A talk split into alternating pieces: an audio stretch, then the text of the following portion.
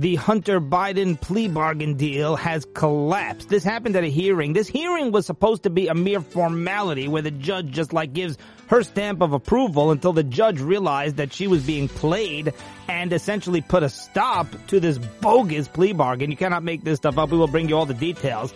Uh, a listener says that Trump better watch out because a bombshell witness is about to testify in the BidenGate bribery scandal. This could be devastating. Devin Archer, this former business associate, very, very close with Hunter Biden, has some extremely damaging testimony. And coincidentally, well, guess who's about to get indicted again for a third time? I mean, the timing is uncanny. How, like, every time the Biden scandal gets bigger, every time there's another bombshell, Trump gets indicted, and that's the best possible news for Trump, because that's actually bad news for DeSantis and bad news for Mike Pence and maybe for Vivek, because every time Trump gets indicted, it's another surge in the polls for him. So, like, meanwhile, the, the DeSantis campaign is about to implode. They're literally doing a reboot. They have fired one third of their campaign staffers. No wonder they're doing a reboot, DeSantis, because Trump's about to get indicted again, and DeSantis is frantically working with his campaign staffers trying to figure out how to get himself indicted at least once. Trump, Trump is already about to hit number three. DeSantis hasn't even been indicted a single time. And by the way, notice that every time, the, as the listener said, you know, watch your back, Trump, because every time there's a scandal, or watch your back, Ukraine, because sometimes when there's a scandal, when the White House needs to create a smokescreen, it could be an indictment, or it could be Putin invading Crimea or Ukraine, or maybe he'll pick some other, maybe maybe France is next. They, so who knows who's, who's going to be invaded to try to cover up the and distract from the Biden scandal, except for Iran. Trust me, you have no need to worry. The the one country that Biden will never allow to be invaded is his best buddy, his best friend, the Iranian uh, terrorist regime. All right, so coming up, we're going to get into Israeli judicial reform. Some of you have asked me, you know, that is obviously a very, very hot topic in the news. So you've asked me to dive into that, explain what it's all about. No, and let me just say this to the mainstream media. This, this it, number one, Israel is not on the brink of civil war, not even close. This is being so overblown by the media. Israel on the brink of civil war, hundreds of thousands of protesters. Moody's has downgraded Israel's credit rating. It's bogus. It is conjured. It is fabricated. It is This whole thing is being made up. Yeah, look, people, some people on the left, some radicals think that judicial reform, they're terrified of judicial reform because it'll actually remove the dictatorship that the Supreme Court in Israel right now currently holds. They literally have a dictatorship. They can, they can overturn, veto, reverse any legislation, any bill passed by the Knesset that they don't like for, for absolutely, with no other basis except that they think it's a bad idea. They think it's not reasonable. Literally, it goes by their personal instinct, their emotions. So it's an insane system. So some people on the left are worried that there's actually going to be a democracy in Israel. So they're going and threatening Netanyahu and making it like like Netanyahu is the one who's anti-democracy, when Netanyahu is the one who's trying to uphold and protect the democracy. And the media, of course, is acting like Israel, it's on the brink of civil war. It's just going to implode. Like the government there is going to collapse. By the way, the government is probably more stable than it's been in years. Remember when they were having like new elections every few months? Now look how they actually have secured a real majority. And that's why the left is so threatened. So we'll get into that. New poll shows that Trump is dominating the entire field, including Democrats. Trump's dominating everybody. I mean, we've known for many months now that Trump has been dominating the Republican side of things, but it turns out that Trump is now dominating Joe Biden and other Democrats who he's polled against head to head if the general election were held today. So uh, it's like if, if only Trump could get deceased people to vote for him, he'd be a shoo-in. I mean, Trump, all the living people, they, they vote Trump, hands down. He has he has a huge majority. Like, if only he could get deceased and illegals. So uh, that's coming up. President Biden's staffers are grappling with his age. His age is becoming a bigger and bigger crisis by the minute. I mean, every day that passes, Biden is not getting any younger, and he's constantly tripping and falling, and the blunders and the gaffes. So now his staffers are creating. We're going to read you a, a piece from N B C News. It's laughable. I feel like I'm reading comedy. It's it's like Babylon Bee on steroids. Like the way N B C News, like they know they have to tackle this. They have to address this. It's the elephant in the room, Biden's age, and the fact that his staffers are like making all sorts of bizarre accommodations. But the way they like try to like whitewash it and minimize it, it's hilarious. We're going to read you some excerpts from an N B C News piece uh, where, you know, where basically the, his Biden staff is doing everything they possibly can to accommodate, to make sure that he doesn't slip and fall and doesn't trip over sandbags. and, and just say wacky, wacky things and say ridiculous things and mutter to himself and just make a fool of himself. All right. So the Hunter Biden plea bargain deal. OK, it collapsed in court. This is unprecedented be, because it, these things never collapse. Once you get to the phase where they're actually doing a hearing, going to a judge about a plea bargain deal, the prosecutors have worked it all out with the defense team. Everybody's on the same page. And it's like they just need the judge to put stamp of approval, rubber stamp.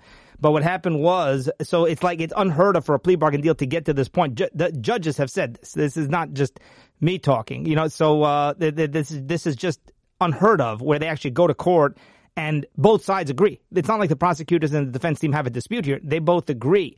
Judge Jeanine Pirro on Fox News, she said once it gets to court, it's a done deal. The judge just signs the papers and away we go.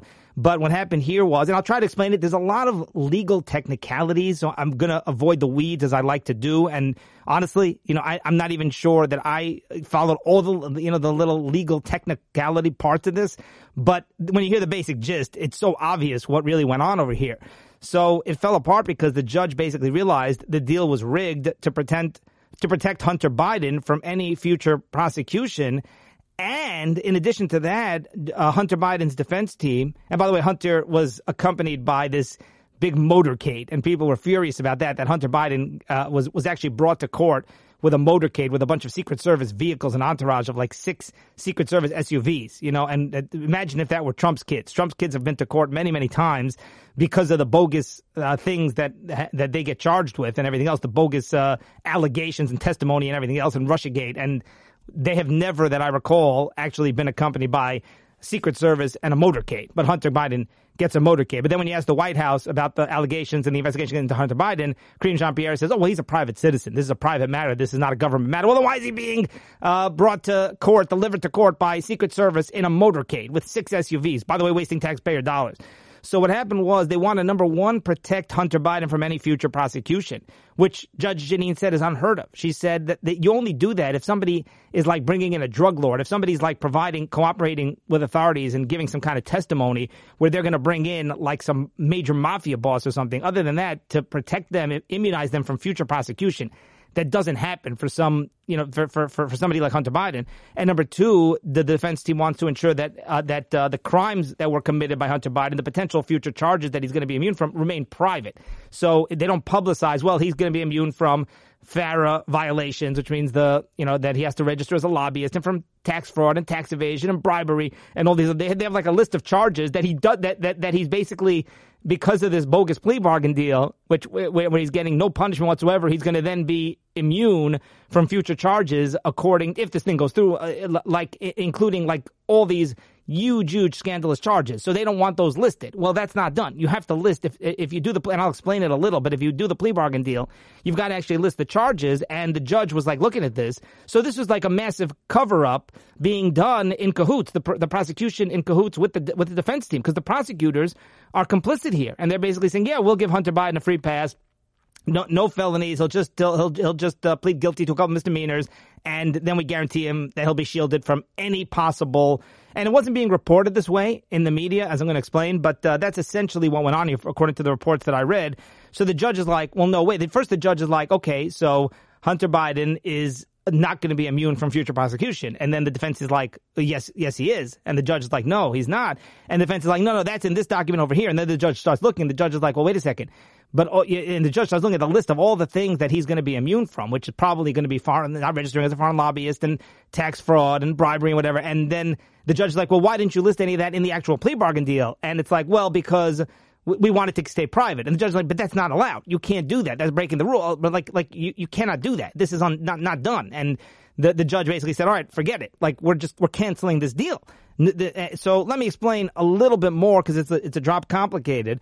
But um, essentially, the judge gave them thirty days and said, go back, sort this out, come back to me in thirty days. This is a Trump appointed judge. And the judge is like, you guys want to do something here, which is unprecedented, unheard of, where, number one, you want Hunter to be basically immune from ev- everything under the sun, including future prosecution, not just past charges and current charges. Number two, you want to keep it hidden and you don't even want to list them on the public record. No, no, no, no. We don't do that. That's not done. There's no there is no. way, legal means to do that.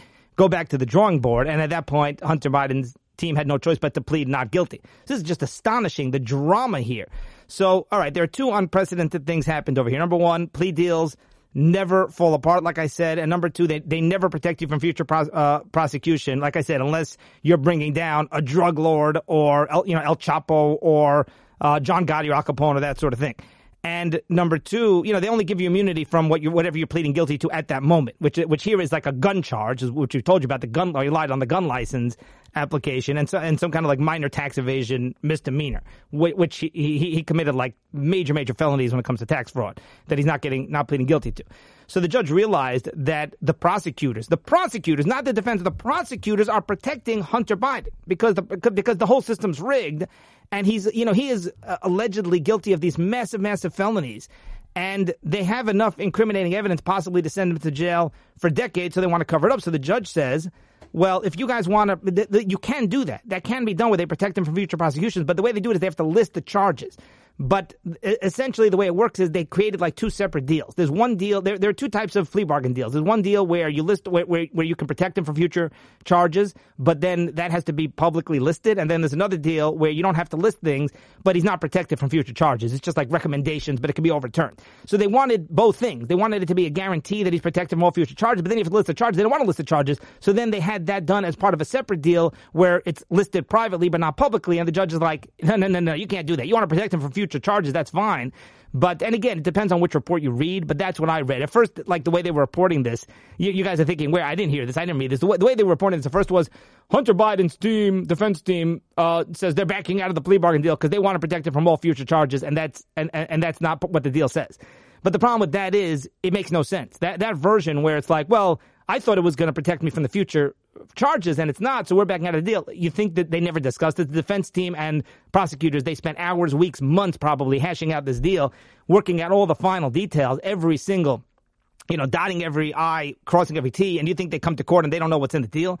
So that part made no, that's why people who, who are who, who are aware of the actual details of what went on in the courts said that can't be. That can't be what went on. Is they suddenly woke up and said, wait a second, we didn't think about the future charges. They, they always hash that stuff out.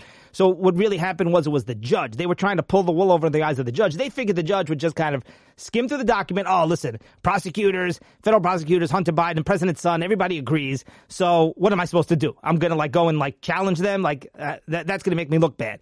And they didn't realize they underestimated the judge, and the judge looks reads through it all, and the judge like makes no sense. Well, how, how'd you set this up? Well, you set it up this way, but you set it up that way. Then you, you can't you can't do this. You guys broke all the rules.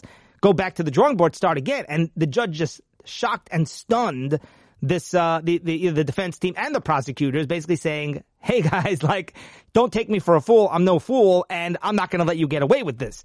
And uh, so it's really, really just astonishing. I mean, it's just the, the drama here. As I always say, fact is crazier than fiction. And like I said, one month to sort it all out. We will keep an eye on all of that. Hillary Clinton blames the extreme heat because the, the supposedly there's a lot of extreme heat. It's amazing because when there's extreme cold and and pe- pe- we, we say, hey, look at the extreme cold. Right. It's like uh, what happened to the global warming? What happened to climate change? Because there's like deep freezing temperatures all over the all over the country, all over the world. And what do they always say back? No, no, no, no, no. That's the weather, not the climate. Right. If the difference is the, the climate is like the trend, the global trend. The weather is like, well, in this spot, it's cold. That spot, it's cold. But like when there are places that hit one twenty, one thirty degree heat and extreme temperatures in in in, in heat, not cold. Oh, well, look at that. Climate change, global warming. It's Republicans' fault. It's Trump's fault that uh, the, the, the, there's massive record-breaking temperatures. Well, how come there it's not the weather? How come there it's the climate? But when it's cold, it's the weather, right? But either way, the point is that there's extreme heat, and Hillary Clinton, they're blaming the Republicans. And Hillary took it a step further. She's blaming MAGA. Hillary Clinton literally said, well, the extreme heat is the fault of the MAGA Republicans. What do the MAGA Republicans do to cause extreme heat? I mean, Trump, by the way, any any... Any uh, policy that Trump had affecting the climate, like Trump was president like four years ago. You really think that any of his policies, I understood, Stan, he took, uh, you know, he he he he, uh, he started his presidency in twenty seventeen. So what's that? Six years ago. You really think he was able to do so much damage that he could cause like global temperatures to rise noticeably, like to record heights because of Trump? Because what? He He, he he rolled back a couple of uh, fossil fuel restrictions on these companies, these these insane restrictions that like forced these oil companies and these other companies to lose a lot of money, then turn it over to the consumers because Trump actually rolled back a couple of those very, very tough Obama climate restrictions. And, uh, you know, the bogus what he pulled out of that deal, that climate, that the, the, that, that accord, the climate accord, which gave China and India a huge competitive advantage over America because they don't stick to the rules and we do. So Trump decided to roll those things back and, and, and rescind some of those moves, which was great for American prosperity. And that somehow caused extreme temperatures. Trust me, Bill Clinton's policies for eight years did a whole lot more damage to the climate, if you even believe in their science. I mean, MAGA Republicans did nothing. Remember, like... Like uh, twenty seventeen, twenty eighteen, there were these crazy hurricanes, which, by the way, it turns out those are actually a result of stopping fossil fuels. Those are actually a result of climate. We've told you this before. And this is a, this is according to scientists. This is according to a lot of research that taking pollutants out of the air, the pollutants actually prevented hurricanes and severe weather, believe it or not. So taking the pollutants out of the air actually caused more severe weather. But putting that aside, like they were blaming twenty eighteen severe weather and hurricanes on Trump policies. Like, give me a break. You think it happened that fast, right? And blaming the wildfires on Trump. Um, so anyway, really interesting. All right. New poll, as I said, shows that Trump is crushing everybody on the left and on the right, Republicans and Democrats. This is a Harvard Harris poll. And Uh, President Trump is at fifty-two percent in this poll. Ron DeSantis in second place at a distant twelve percent. So Trump leading Harvard Harris. Oh, oh, they're not exactly pro-Trumpers, right? They're not exactly pro-Republican in general. But Harvard Harris shows Trump with a forty-point lead. So even if you want to tell me they're ten points off and he only has a thirty-point lead, I mean, Trump is dominating like nobody could have ever imagined. And, of course, who's in third place? Very tight with DeSantis, neck and neck, Vivek Ramaswamy. If the election were held today, uh, the general election, Trump versus Biden, this poll has Trump leading Biden forty-five to forty percent. So Trump is beating Biden by a heavy margin. And uh, Trump against Kamala Harris, what a joke.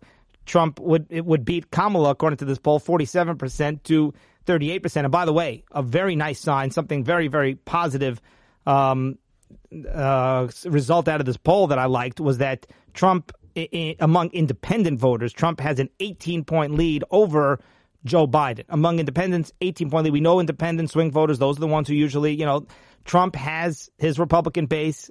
They are pretty loyal. Not every Republican, but most would vote for Trump easily. Obviously, a lot of Democrats would not. Trump has a limit, or any Republican candidate has a limit to the amount of Democrats, so it's going to be the independents. Trump has an eighteen-point lead among independents over Biden. That's big. All right, let's talk about Israel. And like I said, the media is reporting that Israel is on the brink of civil war, and they're blowing it. And look, you have probably George Soros, who's funding a lot of these protests. You do have mass protests on both sides, by the way. The media is blowing this way out of proportion, okay? And as a result, and they're doing this, it's a tactic. It's a vicious tactic because they want to hurt Netanyahu. They want to push him out, right? So what happened was, as a result of these bogus media reports, because Israel's not on the brink of civil war. Yes, there are protests. That happens sometime. There were B L M riots in America a few years ago, okay? Was the country on the brink of civil war? It certainly looked bad. It certainly was was, was ugly. It certainly was unpleasant. It was a very dark time. The pictures in the in, in the newspapers every day and on the news were devastating. They were horrific. By the way, they were people on the left and they were Antifa. But uh, the, the country wasn't falling apart. And, uh, and of course, the media never said the country was falling apart because that wouldn't have helped their narrative. But in Israel, when Netanyahu, who they claim is some fanatical right-winger, he's not. He's he's he's an extremely he's he's pretty moderate. And the judicial reform is like something that virtually everybody supported until uh, Netanyahu adopted it, and then suddenly they view it as some kind of like right-wing extremist position. It's not. It's not extremist at all. Judicial reform is the least controversial piece of legislation you could imagine, as, and I'll explain some more of it soon. But basically the judiciary, Ben Shapiro said it very well, the judiciary in Israel, the Supreme Court in Israel has a monopoly. They have a dictatorship. They can overturn and veto veto power, any bill they don't like. They just have to call it unreasonable. They don't need any legal basis. They don't need, there's no constitution in Israel. So it's just on their whims, on their personal feeling, their personal emotions. Imagine if the Supreme Court in America, which right now is pretty conservative, imagine they could just overturn any bill they don't like, uh, any executive order by Joe Biden, any congressional legislation, that, because they don't like it. They find it unreasonable. Don't have to give any legal basis. They don't have to have constitutional backing, and they don't even have to have anybody file a lawsuit with standing. Boom, we don't like it. It's overturned. It's insane. It's an insane, insane system, and nobody would ever stand for it in America. But um, and now Moody's, Moody's lowered Israel's credit rating because of the media's fake report that Israel's on the brink of collapse, which it's not. And like I said, Israel, the Israeli government is more stable than it's been in four or five years. Remember, every few months, they they they, they were literally hanging, dangling by a thread. Every few months, there'd be like one a one Knesset member majority. So every few months, they'd be able, you know, one Knesset member would defect or would decide that they no longer are voting with their, uh, you know, whoever's leading the legislature, whoever's leading the Knesset, you, you know, whichever party was in charge. And that would be it. They'd call snap elections and they'd have elections again. And remember, then they couldn't form a government. A new round of elections, another round of elections. It was a circus. And now Netanyahu has managed to solidify a very, very solid lead. Look, I'm not saying it's the biggest. I'm not saying that they're ahead by twenty seats in the Knesset, but they have a the most solid majority, the most stable majority that have been they've been around in years. And and the media is trying to tell us, and that's why. That is why the media, the, the left is so threatened in Israel, because they know Netanyahu finally figured it out and finally has, you know, uh, uh, an, an insurmountable basically stronghold over the Knesset. And Ben Shapiro made great points about what they call the reasonable reasonableness bill, reasonability bill or reasonableness bill, which this there's a few different aspects of the judicial reform. And I'll probably wait till the end of the show to go through in more depth, go through it in more depth. Some have asked for it. But the, the first round that passed, the first piece of legislation that already passed the Knesset is so basic. They basically took away what I just said earlier, the power of the Israeli Supreme Court to overturn any bill, any Knesset legislation, any bill passed by the Knesset that they don't like simply because they feel it's unreasonable, and they don't have to have any legal basis. It's based on their gut instinct. The Supreme Court can over, which is very leftist in, in Israel, and they get to reappoint, by the way. They have to sign off on the people who are appointed to replace them, which is absurd. The Knesset can't decide who they want to replace the judiciary unless the the, the, the, the judges sign off on it. So the court gets to replace itself. So it's self-fulfilling. They're, they're a bunch of radical leftists, and they and they keep, they get to retain control and can never be overturned, even if the Knesset is heavily right-wing. It's nuts. So and that leftist Supreme Court, a bunch of radicals, all they do is they just overturn any Knesset bill they don't like. Well, what's your legal basis? My gut instinct. I just I decided it's unreasonable. So they passed the reasonable bill, reasonableness bill, which essentially says that that you can't do that. You cannot just overturn. There has to be standing. There has to be legal basis. It actually has to have like a, a, a legal reason that it's illegal. Like that, like you can't just like decide, well, I don't like this bill. It's too right wing for me. So therefore, I'm going to overturn it. Ben Shapiro said, um, quote, he said, the bill passed in, in Israel means the Supreme Court of Israel cannot simply overturn any executive or administrative action on the basis of reasonableness. Imagine the president of the United States issued an executive order. The Supreme Court did not determine whether it was inside the authority of the president. They just determined whether it was reasonable. You could see how this would be a problem because this means Supreme Court is basically a dictatorship. They now get to use their own judgment of what's reasonable to substitute for an elected person or an elected body's judgment for what's reasonable, which makes them not a court. It makes them an actual legislature that is not elected. End quote. That's a great quote from Ben Shapiro. He, what he's saying is, imagine if like the, the Supreme Court has a right to overturn executive orders and overturn uh, pieces of legislation. We see that all the time, right? But they can only do that if there's a constitutional basis. They can't do it because of how reasonable it is. They can only do it because it does not jibe with the Constitution. Or or they can decide the pre- the president overstepped his authority, right? Like with the vaccine mandates, right? Or they can decide Congress overstepped their authority, fine. But they, they can't just decide, well, you know, We don't. We don't like this. This doesn't fit with us. This, we don't. This, this doesn't. Uh, doesn't. So it doesn't resonate with me. So I'm going to overturn the bill. That that that's, that's absurd. And if it was happening in America, the Democrats would be the first to be supportive of it. But now, you know, and Biden. I mentioned this the other day. Joe Biden, the White House issued a statement saying that they were disappointed that the reasonableness bill passed the Knesset with because it passed by such a slim majority. Slim majority. It was basically sixty-four to zero because The, the fifty-six members of the left-wing members of the Knesset, they abstained in protest. So it's fifty-six to zero. That's a that's a wide margin. But Biden called it a slim margin because it's sixty-four versus fifty-six. I get it. sixty-four to fifty-six, if you do the math, it's not exactly a huge majority, but it's it's a much bigger margin. The, the House of Representatives has four hundred thirty-five members. The Knesset has one hundred twenty. So if you do the math, like any bill that Biden has ever signed into law, any bill that passed the House in the last twenty, twenty-five years by the Democrats, including the Inflation Reduction Act, which which which increases inflation, and including Obamacare, and you name it. Any Democrat bill last twenty-five, thirty years passed by a slimmer majority. And since when does that matter? Oh, it's a slim majority. Oh, so then you shouldn't pass it. And when, since when do the Democrats care about that? But by the way, a majority, you know what a slim majority is called? It's called a majority, okay? Majority, and, and you're not going to get better than that because these issues are so incredibly divisive. In America, in Israel, Republican, Democrat, I don't care. And that's why you have the rule, majority rules, okay? Except in the Senate, in the U S Senate, we have a filibuster. So it's like absurd. Biden suddenly cares about a slim majority when, like, it's complete hypocrisy. All right, uh, Ron DeSantis, I told you his campaign is imploding. I like Ron DeSantis, and I think he has a, a big future. You know, this is only the beginning of his uh, of his political career in a certain sense. Like, he's still quite young, and he, he could, you know, we have two, twenty twenty-eight. We have, and look, I'm not counting, well, you're counting him out. It's only July of twenty twenty-three. Things can happen. Look at where Trump was in July of twenty fifteen. You'd be pretty shocked. Although DeSantis has been, uh, you know, a, a much bigger part of the race than Trump was at that time. If you look back at the time in twenty fifteen, Trump had just announced, but I don't care. The point is that anything could happen. It is way too premature for us to be counting anybody out, and DeSantis is a strong candidate. He's still number two. Yeah, he's a very distant second. I mean, distant is not the word. It's like, it, you know, it's like Trump is uh, the, the, the thousands of uh, light years ahead of him. But things can happen. You know, uh, what if Trump stops getting indicted? What if DeSantis gets indicted like seven times? Then he'll then he'll jump way ahead. He'll surge way ahead of Trump. But uh, either way, uh, here's what's happening. Why, why does DeSantis need to reboot? You have you have Vivek Ramaswamy, who's surging in the polls. He's basically caught up to DeSantis. He's clearly number third. Okay, Mike Pence has been around forever. Chris Christie has been around forever. Uh, who else? Tim Scott, relatively new to the party, but he's a senator. He's very well known.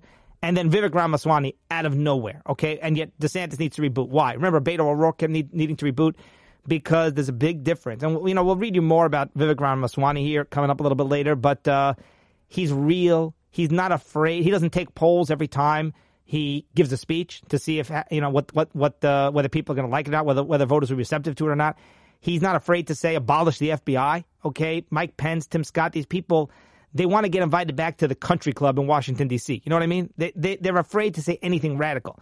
People want radical. They crave it. They want somebody who's going to have the courage, have the guts to take down the swamp, to, to, to, to defund the F B I and abolish it if need be, to abolish the Department of Education. Vivek Ramaswamy wants to do those things. They want somebody who's going to actually say the election is rigged and the election was rigged instead of being afraid, well, it's going to alienate people. I'm not going to be invited onto the T V shows if I do that. Meet the Press won't have me back. The country club is going to ban me if, if if I say the election was rigged, the election was stolen. So that's why people like Vivek, because Vivek is not afraid to tell the truth. Voters are too smart. They understand what's going on, and they don't want somebody who's fake or somebody who's shallow or somebody who's like afraid to be straight and to tell the truth. That, that, that's why Vivek and, and, and Ron DeSantis, much more than any other candidate, is a straight talker, and he's not afraid. He fired that woke D A, and he's taken on Disney, and he's taken on the woke left, the Department of Education in, in, in Florida, trying to indoctrinate kids with all sorts of immorality. So I'm not saying DeSantis, you know, he, he's got these strengths, but people perceive Vivek Ramaswamy as a, a Trump without the negatives, and that's how he is framing himself, and, and it's, in, it's ingenious so far. Uh, all right, one of the people who purchased a, a, we mentioned this, but let me just get into this again for a moment. One of the people who purchased a Hunter Biden painting, Hunter Picasso, okay? I don't think we should call him Hunter Biden. He's Hunter Picasso, and as I mentioned once, if you look at a Hunter Biden painting, I mean, the guy has sold his paintings for a total of one point three million dollars. one point three million dollars Hunter Biden artwork. Now, you tell me, how can you not, how can you possibly dismiss and minimize his incred- his immense talents as an artist? Now, you're going to be cynical and say, maybe they're just buying influence. Maybe they just want a one-way ticket. They want a, a free ticket, uh, access to Biden and the White House, Joe Biden. No, you, you're so, how could you be so skeptical, so cynical? Don't you know that they're keeping the anonymity very secure? They don't know who these who these buyers are, which makes it such an, a staggering coincidence that one of the people who purchased the Hunter Biden painting has been appointed to a prestigious position in the Biden administration. It's a crazy coincidence. So Hunter Picasso, and if you look at Hunter Biden painting, like like I did, and you say, scratch your head and say, this doesn't look like a great piece of art. I wouldn't spend half a million bucks on this thing. This is a piece of garbage. There's something wrong with you. There's nothing wrong with the painting. You clearly are not an art connoisseur. You have no taste in art. Okay, but uh, it, it, what a coincidence, because they're not disclosing the names of the buyers, and yet this woman, what's her name, Elizabeth Hirsh-Naftali in L A buys a Hunter Biden painting, and then a few months later, she gets appointed to a to a prestigious post, some the, the preservation, the heritage preservation, the foreign heritage preservation, something or other. I, I, I have it somewhere here. Uh, it's um look, bottom line, it's not a position that you or I, that I would ever want to be appointed to. It's who who needs it. Let's see here. Um, the Commission for the Preservation of America's Heritage Abroad. Elizabeth Hirsh-Naftali was appointed to the Commission for the Preservation of America's Heritage Abroad, and she spent lots of money. We don't know how much, hasn't been disclosed, but she spent lots of money to buy a Hunter Biden painting. What a coincidence. I mean, there's three hundred million people in the country, and they don't they don't reveal who uh, supposedly they don't reveal who, at least that's what the White House claims, who the Hunter Biden artwork buyers are, and yet Biden just miraculously appointed her. She hit the jackpot. I mean, it's it's it's, it's a silly. Who wants to be on that that that board, whatever that commission is? But obviously, she wanted to be on it. And uh, amazing that she buys a Hunter Biden painting and then several months later, by pure sheer coincidence, gets appointed to this board, uh, this commission. All right, N B C News. I have to read you some excerpts here from this article, this story, which is entitled, quote, "Note Cards and Shorter Stairs: How Biden's Campaign is Addressing His Age." So uh, I'm just going to read you some of these lines here directly. Quote, "When the president is eighty years old and already faces concerns that he's too old for another term, it's something of a crisis. You think? Joe Biden's aides realized they had a problem last month when the president tripped over a sandbag hard at the Air Force Academy's graduation ceremony. Afterward, a few aides tried to figure out what may have gone wrong and how to make sure that such an embarrassing and dangerous incident never happens again." This is N B C News. Afterward, a few aides tried to figure out what may have gone wrong. What may have gone wrong? He tripped over a sandbag. What may have gone wrong is that he's eighty and he falls down. And maybe a lot of people his age do, especially in his mental state. And by the way, I don't mean to mock. I don't mean to diminish. I, I like almost avoid this conversation because it's so cringeworthy, but it needs to be addressed. Okay, it's a very sad. They're exploiting the man. Okay, it, it is elder abuse. What they're doing to Joe Biden is elder abuse. Put him somewhere, let, you know, let him have some daisies and a golf course, and let the man just live in peace, just live out the years, you know, watching the sunset every day, okay? Instead of exploiting and abusing this elderly individual. But the, I love how it, we're trying to figure out what, what went wrong. Let's see. The president tripped again. He trips all the time. What went wrong? Well, maybe what went wrong is that he's eighty and he's the president. Quote, uh, back to the story. Biden's answer to voters who question whether he's up to the rigors of a second term is simple. Watch me. The trouble is voters are watching, and what they're seeing is hardening impressions. It's time for him to step aside. Apart from being the most taxing job on the world stage, the presidency is also the most public. Signs of his advancing age are hard to miss. Apparent to anyone paying attention is that the Biden they may remember from the Robert Bork. All right, whatever. The, the old Biden is different than the new Biden. No kidding. His gait is less steady. His speech is not as fluid. He has confused Iraq with Ukraine and Rolling Fork, Mississippi with Rolling Stone. One congressional Democrat said, quote, "The Democratic Party needs to be responsive to what people are saying about Biden and their concerns about his age. The number of text messages I got after the president fell, my phone was blowing up. People are like, oh, this is so bad." Uh, faced with life's unbending reality that no one gets any younger, Biden's advisors have been trying to blunt concerns about his age since his twenty twenty campaign. The challenge, get, challenge gets trickier by the day as the oldest president in history embarks on one last race against the Republican Party, eager to pounce on every miscue. Any misstep is bound to be magnified when voters are already prone to believe Biden should consider retirement. It's unbelievable. And uh, let's see here. There's a quote here from uh, a Western diplomat, uh, anonymous Western diplomat. Quote, "Physically, he's quite frail and he falls off his bicycle or whatever. He doesn't have the same stamina levels of Obama or a younger president. People worry about his physical pra- frailty. Um, this that is he's going to be going from eighty-two to eighty-six in the second term. That's really old by European standards. Really, really old. We don't have anyone that age." And N B C, they keep trying to like minimize this. Quote, "An iconic image of the modern presidency is the president walking up the stairs to a majestic Air Force One and then turning at the doorway and waving. More and more, Biden is foregoing the long staircase for the shorter staircase that takes him up through the plane's belly." And they say the White House did not directly answer whether Biden is using the shorter staircase to minimize the chance of a fall. Well, gee, let's figure this out here.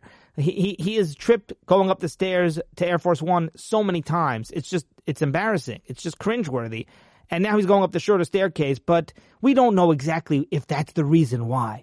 And then other measures, extra-large font on his teleprompter, note cards to remind him of the points he wants to make in meetings.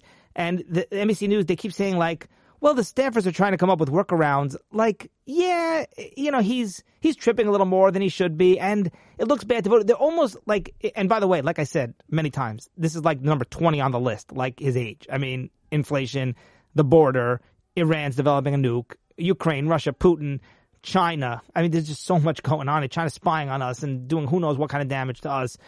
And uh, like, like, so I don't even care. The age is the least of my worries. But it's always like the same narrative, like, well, it looks bad to voters. Well, his staffers need to figure out better workaround. Like, he is too old and too cognitively impaired to be the president of the United States. Okay, and if he was fifty, by the way, if he was fifty and he was this cognitively impaired, he could not, he would not be fit to be president of the United States.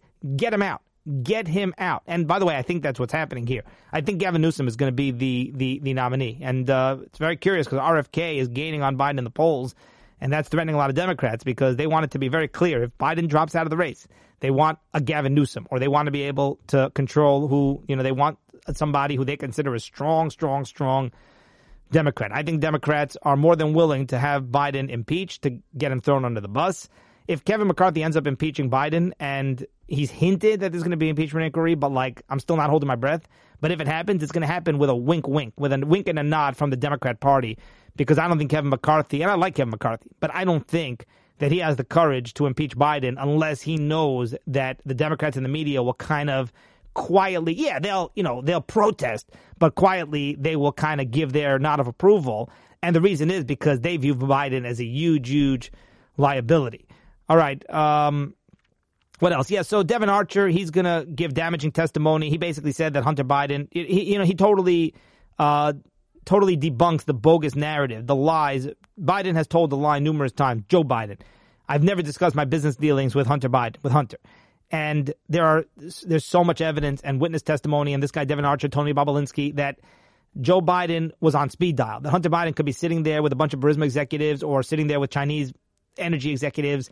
And literally, hey, you want to talk to my father, and get his father on the phone. And his father would be sitting there in a conference call with Hunter and with a bunch of Chinese executives, Burisma executives, who knows what else. So it's a lie that he says he not only did he did he discuss, allegedly discuss business dealings with Hunter Biden, but like Joe Biden was paid probably millions of dollars by foreign entities, by foreign businesses, to buy influence with Joe Biden as a V P. And Devin Archer is going to testify to this. And you have all these whistleblowers who are saying that this whole thing is a massive cover up. And by the way, remember that we told you about Hunter sending a text message uh, threatening a Chinese executive, Chinese energy executive from C E F C company.